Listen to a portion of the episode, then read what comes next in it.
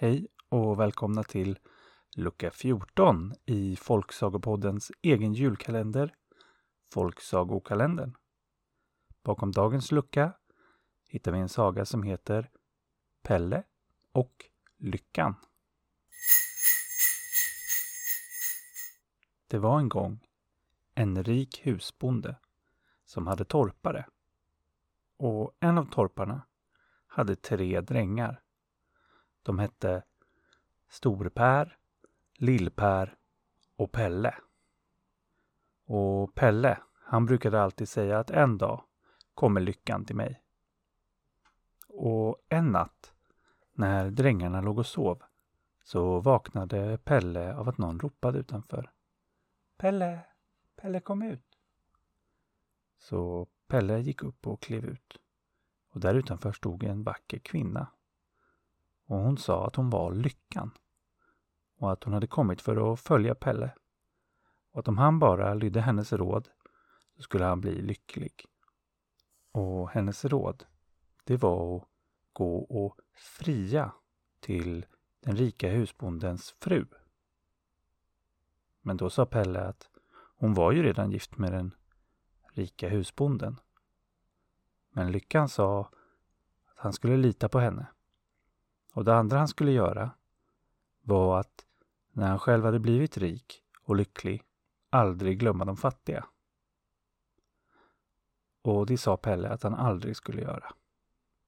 Och morgonen efter så fick han höra att husbonden, han hade dött. Och då förstod Pelle att lyckans råd nog inte varit så dumt. Så han begav sig upp till storbondens fina gård och knackade på. Där mötte han den sörjande änkan. Och så friade han. Och kan ni tänka er? Änkan sa ja. Och de gifte sig och nu hade plötsligt Pelle en stor gård att rå om. Och åren som följde så fick Pelle stora skördar och, och gjorde goda affärer. Och man sa ofta om Pelle att han, han hade lyckan med sig. Men så sakteliga så började Pelle bli uppblåst av att ha det så där bra. Och han började glömma lyckans råd om att minnas de fattiga. Han ville ha all sin lycka själv och ville inte ge bort pengar eller något annat till de fattiga. Men så en dag kom en gammal sliten gumma till hans gård och bad om att få prata med Pelle. Men när Pelle fick höra att det var en gammal sliten gumma så sa han att han inte ville prata med någon sliten gammal kärring. Men då sa gumman till den piga som Pelle hade skickat ut att hon var lyckan som hade kommit för att prata vett med Pelle och att han nog gjorde bäst i att komma ut. Och då blev ju Pelle lite nervös så han kom ut för att prata med henne. Och hon sa att hon hade haft tålamod med honom men nu hade han minsann helt glömt bort de fattiga. Det var tydligt. Så nu var det dags för henne att röra sig bort från honom. Och lyckan skulle röra sig till någon annan. Och så gick hon. Och efter det började det gå dåligt för Pelle. Skördarna blev sämre. Han gjorde dåliga affärer. Djuren blev sjuka. Han fick drängar och pigor som inte dög till arbete. Och han förstod att lyckan hade dragit sig ifrån honom. Han blev rädd och nervös att allt hans guld också skulle försvinna från honom så att han tog det och gömde det i en ihålig stock som han släpade ner och gömde på stranden. Men eh, när han kom tillbaka från stranden så stod hans gård i lågor.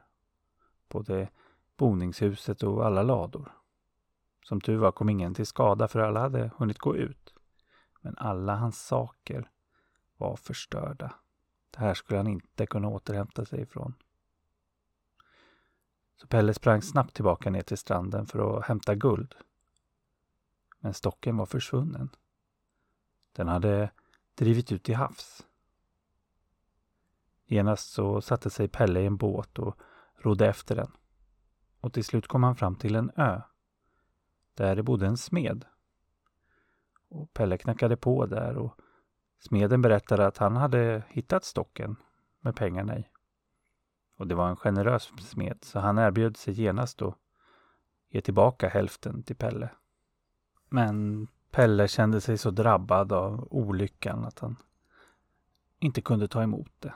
Och han sa istället att han skulle bege sig vidare och kanske ge sig ut på vägarna och försöka finna lyckan igen. Då sa smeden att han väl åtminstone kunde få skicka med lite bröd. Och det gick Pelle med på. Och smeden gick och sa i hemlighet till sin fru och baka in guldpengar i brödet. Så Pelle fick med sig två stora limpor fulla med guldpengar. Och så begav han sig. Men eh, snart tyckte han att limporna var alldeles för tunga. Så när han kom fram till ett torp knackade han på och skänkte limporna till torparen där innan han vandrade vidare ut ur vår saga. Men torparen, han hade bara några dagar tidigare lånat bröd av smeden.